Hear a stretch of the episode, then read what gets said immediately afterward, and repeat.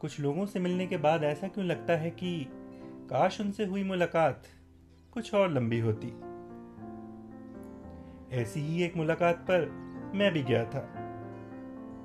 हमारे यहाँ उस मुलाकात को अरेंज्ड वाली डेट कहते हैं। अरेंज्ड वाली डेट का मतलब समझते हो ना? ऐसी डेट जिसको अरेंज करने में तुम्हारा कोई हाथ नहीं होता। तुम्हारे परिवार वाले कोई लड़की या लड़का पसंद करते हैं और एक मीटिंग रखकर ऐसा माहौल बनाते हैं जिसमें तुम दोनों एक दूसरे को थोड़ा और जान पाओ और ये तय कर पाओ कि तुम एक दूसरे के लिए सही भी हो या नहीं।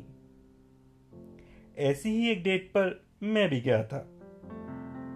मैं उस समय गुड़गांव में रहता था और वो लड़की लुधियाना की रहने वाली थी। वो डेट लुधियाना के एक कैफ़े में हुई थी।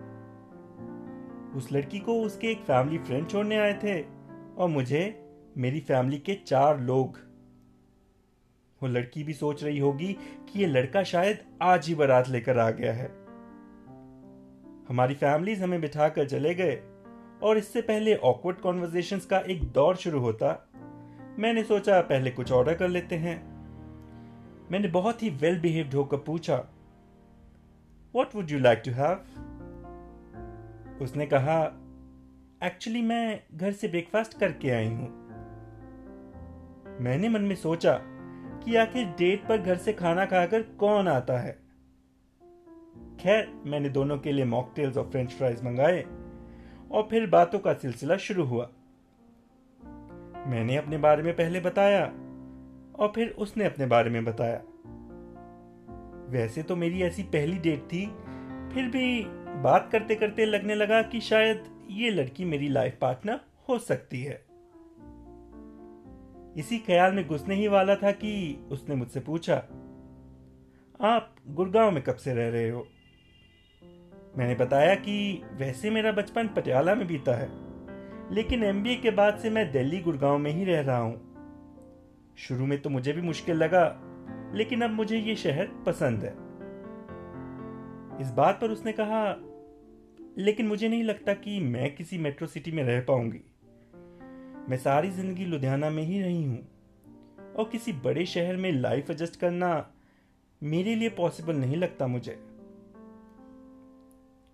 पता नहीं मेरे जहन में क्या आया कि मैंने उसे बोला, जैस्मिन, मेरे हिसाब से शायद इस बात से फ़र्क ना ही पड़े कि मैं अपने पार्टनर के साथ चाहे पंजाब में रहूँ, दिल्ली में या कनाडा में।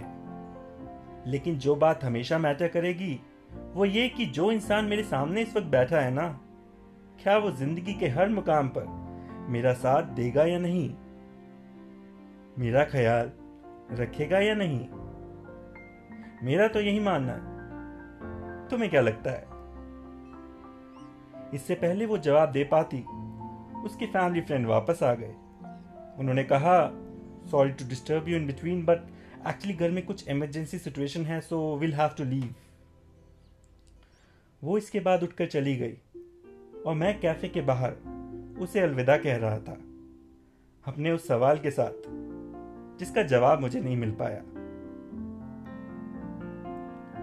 आज मेरी और जैस्मिन की शादी को तीन साल होने वाले हैं और आज उसको गुड़गांव भी उतना ही पसंद है, जितना कि लुधियाना। रही बात उस सवाल की तो उसका जवाब अभी भी पेंडिंग है। पर कोई बात नहीं, कभी ना कभी तो जवाब मिल ही जाएगा।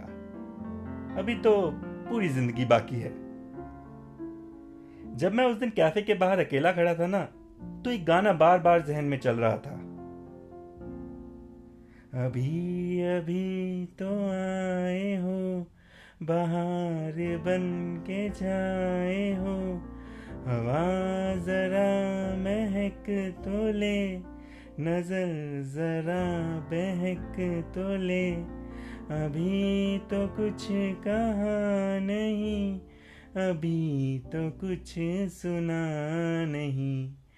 अभी ना जाओ छोड़ कर, के दिल अभी भरा